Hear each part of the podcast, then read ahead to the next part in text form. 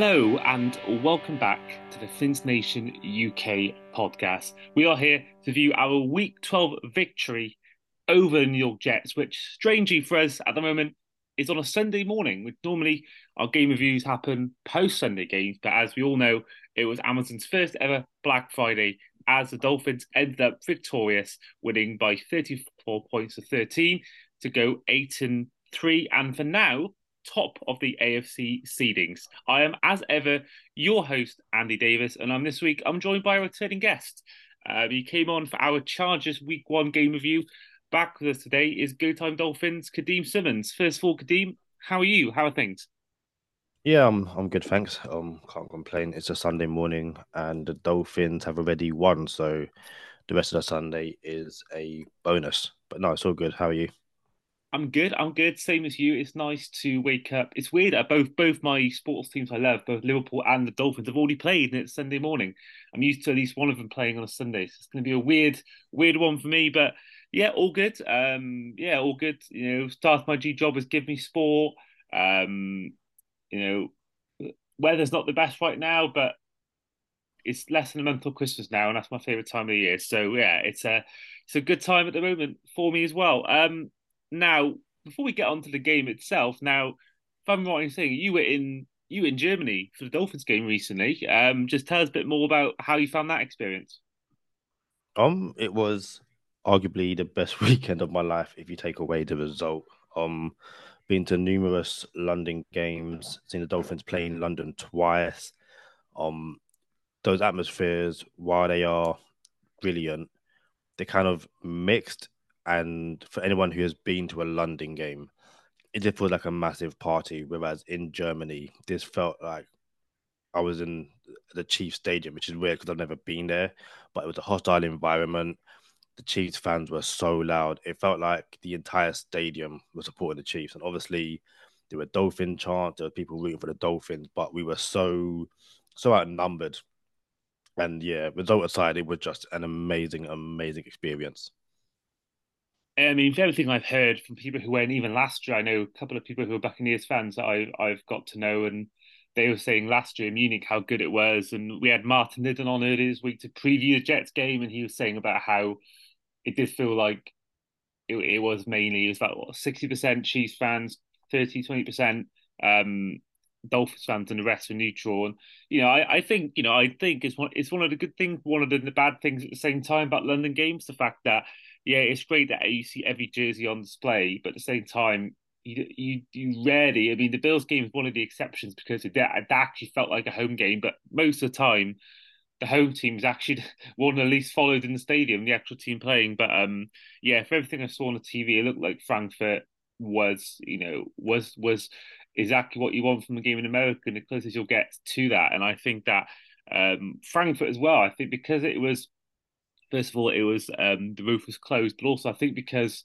it was smaller crowd than maybe other stadiums, um, I think that meant it was more of a sort of a condensed in noise and atmosphere. And I think you know, I mentioned before, but you know, as a Welsh football fan as well, like we moved from the Millennium Stadium, ninety thousand fans to the Cardiff Stadium, which is about forty-five to thirty thousand, and we've done immediately better since that because there's less fans available, but it's all therefore creates more noise. There's not really a empty seat in the house, so I think that can be good as well. And I think that the UK may take a lot, I think, from the Germany games, and I think we have to be worried about the future of the London games. I think we'll always have them. I think Wembley will always have games, but I think with the constant concerns about turf that have come out from players like Von Miller about the Tottenham Stadium and the fact Germany seemingly doing a better job than the UK at the moment of of um, getting that um, actual fan base from the teams to, do- to, dominate the crowd.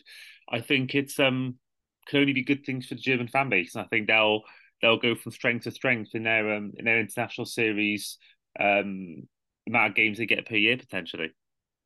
Yeah, it's a weird one, and this sounds like I'm not trying to, to take away anything from from the London crowd and stuff like that.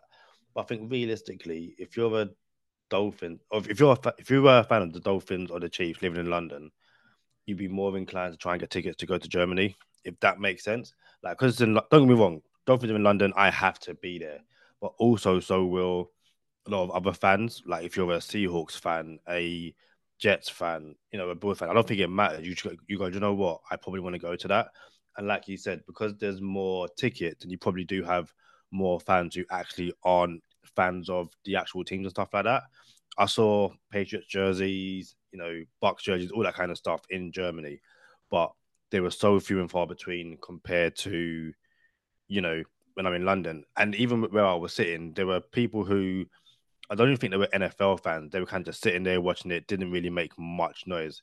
But the ones who were Chiefs fans, Dolphin fans, they really made their voices heard. And in terms of the turf and stuff like that, it's a really weird one because it's not like Tottenham Stadium, the turf they use is the same one that the Spurs players play on. It's two complete different pitches. So there really is no reason why they can't have grass. I'd be inclined to say it's a laziness from Spurs in terms of you don't need to water AstroTurf. You just leave it there. So when it's not being used, it's you know underneath the football pitch, and that's completely fine. Doesn't need maintenance, all that kind of stuff. But I'm sure we'll get to in terms of MetLife and stuff like that. Players do not like playing on turf, and it causes more injuries. And I can see why NFL players are coming over to London, not exactly you know keen about that trip in general, and then have to find find out they're playing on turf. It must be really annoying. Well, you mentioned it. You may as well get into it now. I mean, we got the win. Was obviously was great. And I think there's, um, you know, I've never seen a team beat eight in three in my life. I think there's a lot of Dolphins fans, particularly my age and maybe in their thirties, that also had the same feeling. And um, but it came at a cost. Um, late on, and I think it was, I think it was the fourth quarter of the game, maybe late third quarter. Uh, Jaelan Phillips um, tore his Achilles, which means you know, despite Aaron Rodgers' beliefs that will be a long a long layoff uh, for him, which obviously means the whole season's done for him, uh, which I think is a big blow because he was not only a big part of our team anyway, he was playing very well in this game and he was starting to get his groove. I think in you know I think the whole team were really you know with the big Fangio system. You know he he it took a while for us I think to get used to you know conceding thirty over 30 points to Chargers. You know, week two, we, um, you know, against the Patriots, we almost let a, a lead, a, a half time, was it 20 to 3 or 17 to 3 lead slip. Uh, but recently, recent weeks, we've really upped our game, and I think Phillips was a huge part of that. I mean, just looking at the game alone against the Jets, he had one sack, uh, four total tackles, two quarterback hits, um, and he I think the streak was I think five games in a row with a sack or five games in a row with something like that, and he was he was performing really well. And it's um you can make an argument, apart from Ramsey, maybe our most crucial player on our defense, and he's now gone for the year.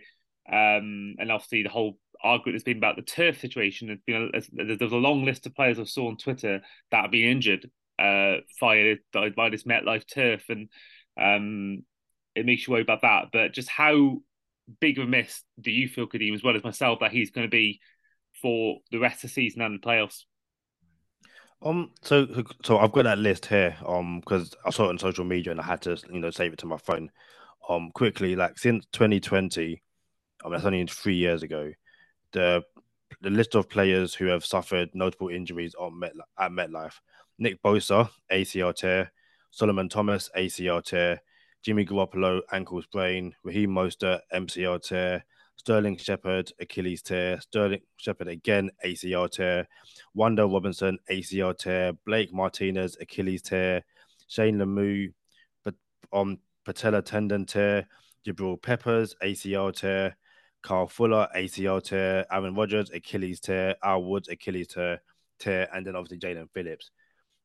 Going into the game, I saw so many Dolphins fans saying, get the win, but also no more injuries. And people say that quite a lot. But when playing at MetLife, it felt like it took on it takes on a different meaning. It really is no serious injuries because for whatever reason, this turf just you know swallows up players like like it doesn't exist. And the Jaelan Phillips one is really annoying because he battled a few injuries this season, nothing major, but his season never really got going until the past few weeks. Like you said, he's really starting to come into his own. Him and Bradley Chubb are just, you know, tearing offensive lines apart and him going down the way he did, you know, non-contact. It's we've all seen the replays. The moment he takes off, he he goes down, and those are always the worst. Non-contact, it's like yeah, that's him done. Um, you can see like the ripple in his calf and stuff like that. It was just absolutely horrible. Um, I think he's tied. Yeah, Jaelan Phillips is tied in terms of sacks for the Dolphins, six and a half. Him and Christian Wilkins. If the Dolphins have serious aspirations of reaching the Super Bowl, Jaelan Phillips would have been a massive part of that. And yeah, it's just a shame that he went down the way he did. You know, toward the end of the game where there was nothing left to play for outside of you know personal pride. He'll be a massive loss, but you know, hearing what Jevon Holland said after the team going to play for him, they're going to rally around him. Um, it's no, it, it, doesn't make up for the loss, but you you can tell that these guys are going to be with him every eh, with him every step of the way. And even Bradley Chubb said, you know, he'll be in the recovery room with him, making sure that you know he doesn't feel alone because you can only imagine, you know, everyone else is on the training field during games, all that kind of stuff, and you're just in rehab by yourself. So it's not nice, but at least we all know that Phillips has the entire locker room around him as he, you know, steps back, step back, recovers from this horrific injury. Yeah, and I think that, you know, I think the age he's at. Uh, I think obviously he's got hopefully, provided no contract issues arise, he's got a lot more years with us, and I think that you know he's going to be. Uh, I I do believe he's going to be one of the in the next five years. He's going to be seen as one of the top players in in his position in the whole league, and I think that you know I think he apart from I think Tyreek Hill's the leader right now, but I think he's probably one of the most for me personally, the way his career I think will go, he's one of the most likely Dolphins players on this current team to be ending his career with a gold jacket, and I think he's got so much potential. So it's a shame. But apart from him, I mean, the other, I mean, you mentioned Christian Wilkins. Um, he will be a big part of our defense going into the playoffs because looking at the stats, he is the third most sacks from interior linemen this season. Only Chris Jones from the Chiefs and Justin Madubuike from the Ravens have got more sacks. So he was just excellent on the game against the Jets. Two sacks in this game. Uh, I think got between four and six tackles as well um, in this game. Um, and he again, again, like Phillips, took him a while to settle in. Not so much because of injuries, but I think took him a while this season to get accustomed to the Fangio system, especially after signing a new deal.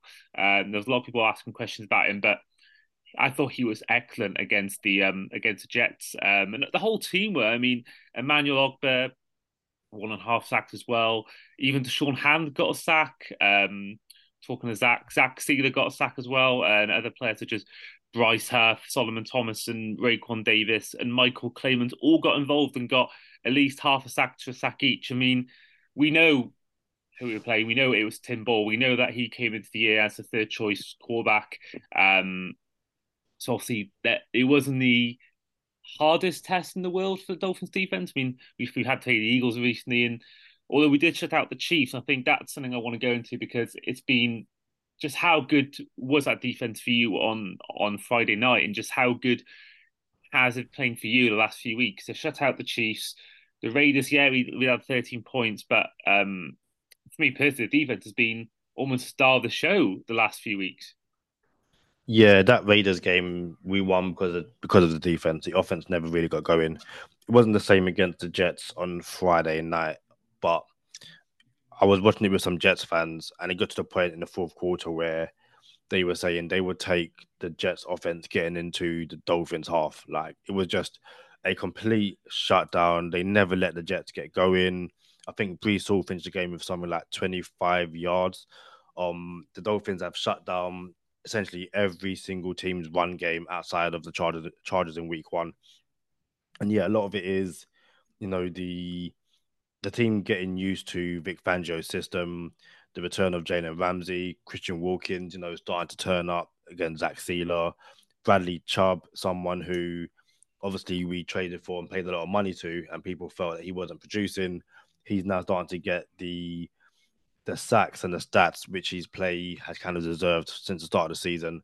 What you mentioned, Jaelan Phillips, but no, this this, this Dolphin defense has just been absolutely superb and starting to get takeaways now as well.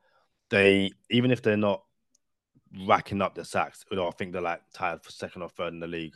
They're just finding a way to get to the quarterback, you know, little nudges, little pushes, and all that kind of stuff eventually causes quarterbacks, no matter how good you are, to start, you know, trying to go through your progressions even faster because you know, within three seconds, you'll have a Christian Wilkins or a Jaelan Phillips or someone on top of you. So, no, this Dolphins defense is definitely coming into form at the right time of the season. And especially with the next few games coming up, you know, I can't imagine the likes of Sam Howell, even though he's throwing all over the place. Um, whoever the Titans starting quarterback is right now, I can't imagine this defense lets up more than 10 points, you know, maybe 13 if you're lucky. And that's that's a sign of hopefully a championship caliber defense. Yeah, and I think the next few games is huge because I think on paper they're all winnable. I think Commanders, what they're four and seven, four and eight right now, just give up 45 points to the Cowboys. You've got the Titans who have only won three games all year at time of recording, and then the Jets we've just beaten them with ease, and we don't know what what, what it'll be in three weeks' time. But I can't imagine being anyone but Tim Boyle, Trevor Siemian, or Zach Wilson playing against us. So I think, especially with the three games after that being the Ravens, Cowboy, the Cowboys and Ravens and Bills, I think that these three games are big, not because I think um, for AFC seeding point of view, but also for the AFC East. I mean, I, I do think the Bills will beat the Eagles, but they, they, they, may well not on paper. And they've got the Eagles, Cowboys, and Chiefs in the next three games. And that's, I think, that three games is huge because I think generally the Bills have potential to lose all three of those games. We have the very much potential to win all those games. That means they'll have six wins and we'll have 11 wins. That could generally actually mathematically sew up uh, sew up the AFC's title. And that's something that I've never seen. I'm sure you've not seen either. Uh, we haven't won it since 2008. I think there's a really good chance if we can win those three games that we may may easily sew up that AFC's title. And I think that means that going into the rest of the season, the pressure is slightly off. I mean, obviously, we want to get as high seeding as possible, but how good would it be going into that Ravens game or even that Cowboys game on Christmas Eve, going into it with the AFC East sewn up? Um, yeah, that's that's the real, I guess, not issue for the Dolphins, but those final three games. And as you mentioned, the Bills have some very, very difficult games over the next few weeks. So yeah, there's every chance that the Dolphins as long as they get you know their job done, they beat the Commanders, they beat the Titans, they beat the um Jets once again. Then yeah, we head into that Cowboys game with the AFC East. If not, if not wrapped up and secured, you're looking at going well. You just need the Bills to essentially drop one of the last few games, and you've got the Bills on final game of the season. I think there's, and again, probability, all that kind of stuff doesn't really mean much because anything can happen. But I saw that if the Bills lose today, today being Sunday against the Eagles, and some other results go the Dolphins' way, then the Dolphins will have like a 99% chance of winning the AFC East. Um, I, I think after, yeah, I think even before the win against the Jets, the Dolphins had like a 94% chance, according to the New York Times, of winning the AFC East. Now, a lot of it just comes down to the Bills having the Eagles this Sunday, then they're on a bye week, then they've got the Chiefs, then they've got the Cowboys. Um, the Bills are capable of winning any one of those three games, let alone all three. And I also think that the Bills are able to win all three of those games. They will definitely turn around, and a lot of people will say this is a team that will probably win the AFC East simply because the Dolphins have the Cowboys, on Ravens, and Bills to finish the season. But yeah, I just can't see on paper at least the Dolphins losing a game until they potentially take on the Cowboys, and by then you're hoping the Dolphins are, eleven and three and just playing for the one seed. Absolutely, and I think if we're going to do that, we're going to have to sort out two Tua's turnovers. Now it's been now he's had a great season. Don't get wrong, he's the first Dolphins quarterback since Dan Marino to have three thousand yards in a season passing. Um, so far, I mean, look at the stats 20 touchdowns, 10 interceptions. Um, but he's only had two games this year without an interception. Sorry, three games this year without an interception. Um, and he's had three in his last two games, um, five in his last four games. And looking at the Jets game in particular, he threw two interceptions within a minute. Now, that period, would you put those picks down to just just a crazy minute where he was completely off his game? Because apart from that, he was pretty good or does these picks worry you? The fact that you got one against the the Raiders as well, um, and then another two against the Jets, um, and obviously with the record Dolphins have Coney against teams with winning records. We haven't done that um, since week three of 2022. Um, does that worry you at all going into the games I've just mentioned, like the Ravens, like the Cowboys, and and going into the playoffs as well, when we'll probably play the likes of the the Chiefs or or Bills at some point in that stretch? Just does that worry you? Um, the, the amount of times he's turning the ball over and um, with those big games coming up. Um, this is an unpopular opinion I've said on my own podcast on Go Time Dolphins. Tua is, in my opinion, Tua has one or two throws per game where you look back and go, I don't know what, I, I, I don't know what just happened. Um, for whatever, and again, most quarterbacks have those throws, so I'm not saying Tua is the only one that has them, but for whatever reason, Tua's tends to get picked off. There's, if you look at the Jets Cowboys game, um, Dak Prescott has a throw which should have been a pick six to Sauce Gardner, but Sauce drops it. Tua has the exact same throw and he gets taken to the house. Um, the one against the Raiders, you could say was just miscommunication, is what it is. But yeah, it's something that needs to be cleaned up. And anyone, I, I, you know, take on board anyone who says that he's perfect, he's human, so he's going to have moments in games where it's like, you know, it's a poor throw. Everyone makes bad decisions, drops, all that kind of stuff. It's fortunate that the, that in these games they've haven't really meant much. You know, the fact that he threw two in essentially like under a minute against a really poor paper planes or sorry Jets team is fortunate because a better team, you know, uses that to come out in second half and get the win. But no, it's something which I think even he himself admits that has has to improve. You can't win championships, turn the ball over, you know, once or twice a game. I think I saw he's had five turnovers in the past two games, including fumbles and stuff. Um, obviously we've got the end of the Chiefs game. What happened there? You had driving down against the Eagles, interception there. It's these are the difference between wins and losses. And like I said, it hasn't been too bad against the Raiders, hasn't been too bad against the paper I, call them the paper planes um, against the Jets. But you can also look back and go, the reason the Raiders game was so close was because of sloppiness from the offense, including Tua. The reason, you know, we go into half 10 or 17 6 and potentially, essentially, not at the very least 13 0 is because of sloppiness on Tua's behalf. And it needs to be cleaned up. Um, whether it can be, I'm 99% sure it can because it's just in my opinion, moments of you know, in concentration. Um, but yeah, it's something which hopefully the Dolphins, Mike McDaniel, and the rest of the offense can sort out as soon as possible. Absolutely, but he's certainly got the weapons to to deal with this. I mean, um, it certainly was a great showing from the offense. I mean, Raheem Mostert had 94 yards, two touchdowns, and both uh, Jaylen Waddle and Tyreek Hill both had over 100 yards, uh, Waddle having 114, Hill having 102. Um, now, this for me is something that I I love seeing because for years and years, as my uh, as my in my Dolphins fandom, we never had 100 yard rushers and never had 100 yard receivers. I mean, we had DeVante Parker who was injury prone all, all the time. Um, I, never saw as rare. I rarely saw have 100 yards in either category. So to have to have these 100 yard games, multiple 100 yard games in multiple games this year alone, and most uh, almost got 100 yards rushing. He's had the most touchdowns this year in the whole NFL and uh, had many 100 yards games. I mean, if Tua is to succeed, I mean, he's certainly got the weapons around him to um to perform at his best.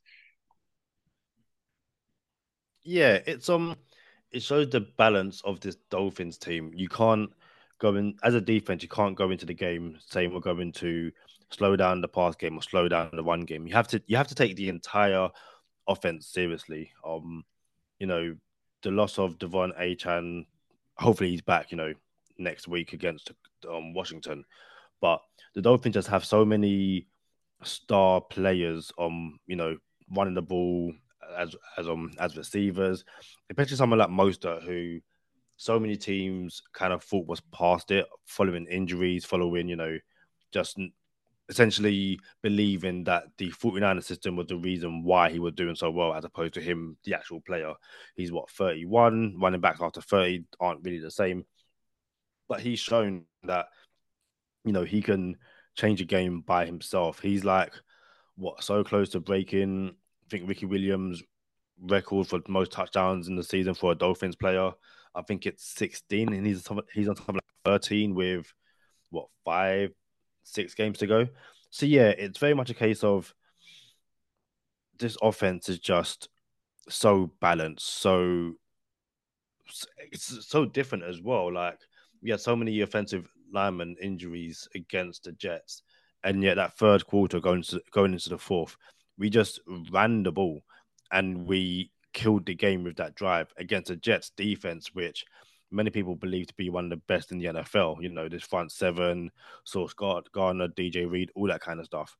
The Dolphins just imposed their will, you know, little quick passes, one game, finished off with a touchdown and said to the Jets, um, that's it, game over now. So no, I think um it might have been a field goal, sorry. So so no, this offense, Raheem Mostert, um, even someone like Jeff Wilson Jr., um, fair play to them for being able to not be so one dimensional. And it's part of the reason the Dolphins are, I say part, it's a massive reason why the Dolphins are eight and three heading into the final few weeks of the season. Absolutely. I think that last year, one of our biggest Achilles heels was maybe using the pass game too much, but I think Daniel seems to have learned from that. And this year, it's been evident. And most mentioned there, most of 13 touchdowns this year. Uh, he's got a lot to go to catch up. Um, you know, the, the 1,853 yards from Ricky Williams back in 2002. But in terms of single season records, he's only three off Ricky Williams, um, currently fourth of all time already, uh, only behind 2002 Ricky Williams, 1997's Karim Abdul-Jabbar, and 2000's Lamar Smith. So I think with as you, as you said, there's five games left to season, six games left. I think that he, it, I think there's a probably 75% chance he beats that touchdown record, and I think that will put him in in Dolphins history forever. Um, you mentioned before that you watched the game as Jets fans. Now, did you go to either the Manchester or the London watch party to watch this game? Uh, kind of. So the London watch party, I was there before the game. Um, mm-hmm. I said I'd be at the Hippodrome because I, I spend most of my games, I spend most of the games watching it there. And me and a few Jets fans were like, you know, watch it together, have some bit back and forth, a bit of fun, and it really, really was a lot of fun. I was at the, I was at Clubhouse Five where the London watch party was. Um, I was with the Dolphin UK podcast, Simon and Lee, and a few others. Um, and yeah, it was a lot of fun. I, I assume that the actual match was brilliant as well. You know, watching it with all those people. But no, I was at the Hippodrome, literally round the corner to Clubhouse Five, watching it with um some Jets fans and a few Dolphin fans as well. Amazing. Now I have to ask, and those listening, I haven't forgotten about this play, but what was it like when you watched it with Jets fans, especially when Jevon Holland scored that 99 yard touchdown interception return from a Hail Mary? Um, it was so like Dolphins fans, Jets fans. If you if you saw the game, you know what happened. But obviously, like what made the Holland return even more brilliant was the fact that they had just got a pick six. So you know, Tua's got the ball. We're thinking, let's put this game to bed before half, get the ball after half, and you know that's it. It really is done. Tua throws a pick six, and Jets fans are jumping up and down, going, "Yeah, we're all in this." Blah blah. They miss the extra point. Jets fans don't even realize it, and they're like, "Well, it doesn't matter because you know we're on the board. Great, brilliant." Tua turn the ball over again, and you can see like the Jets fans really starting to believe. Tim Boyle throws the throws the ball, Jevon Holland catches it, and it's like, okay, cool, you know, he'll get tackled, is what it is.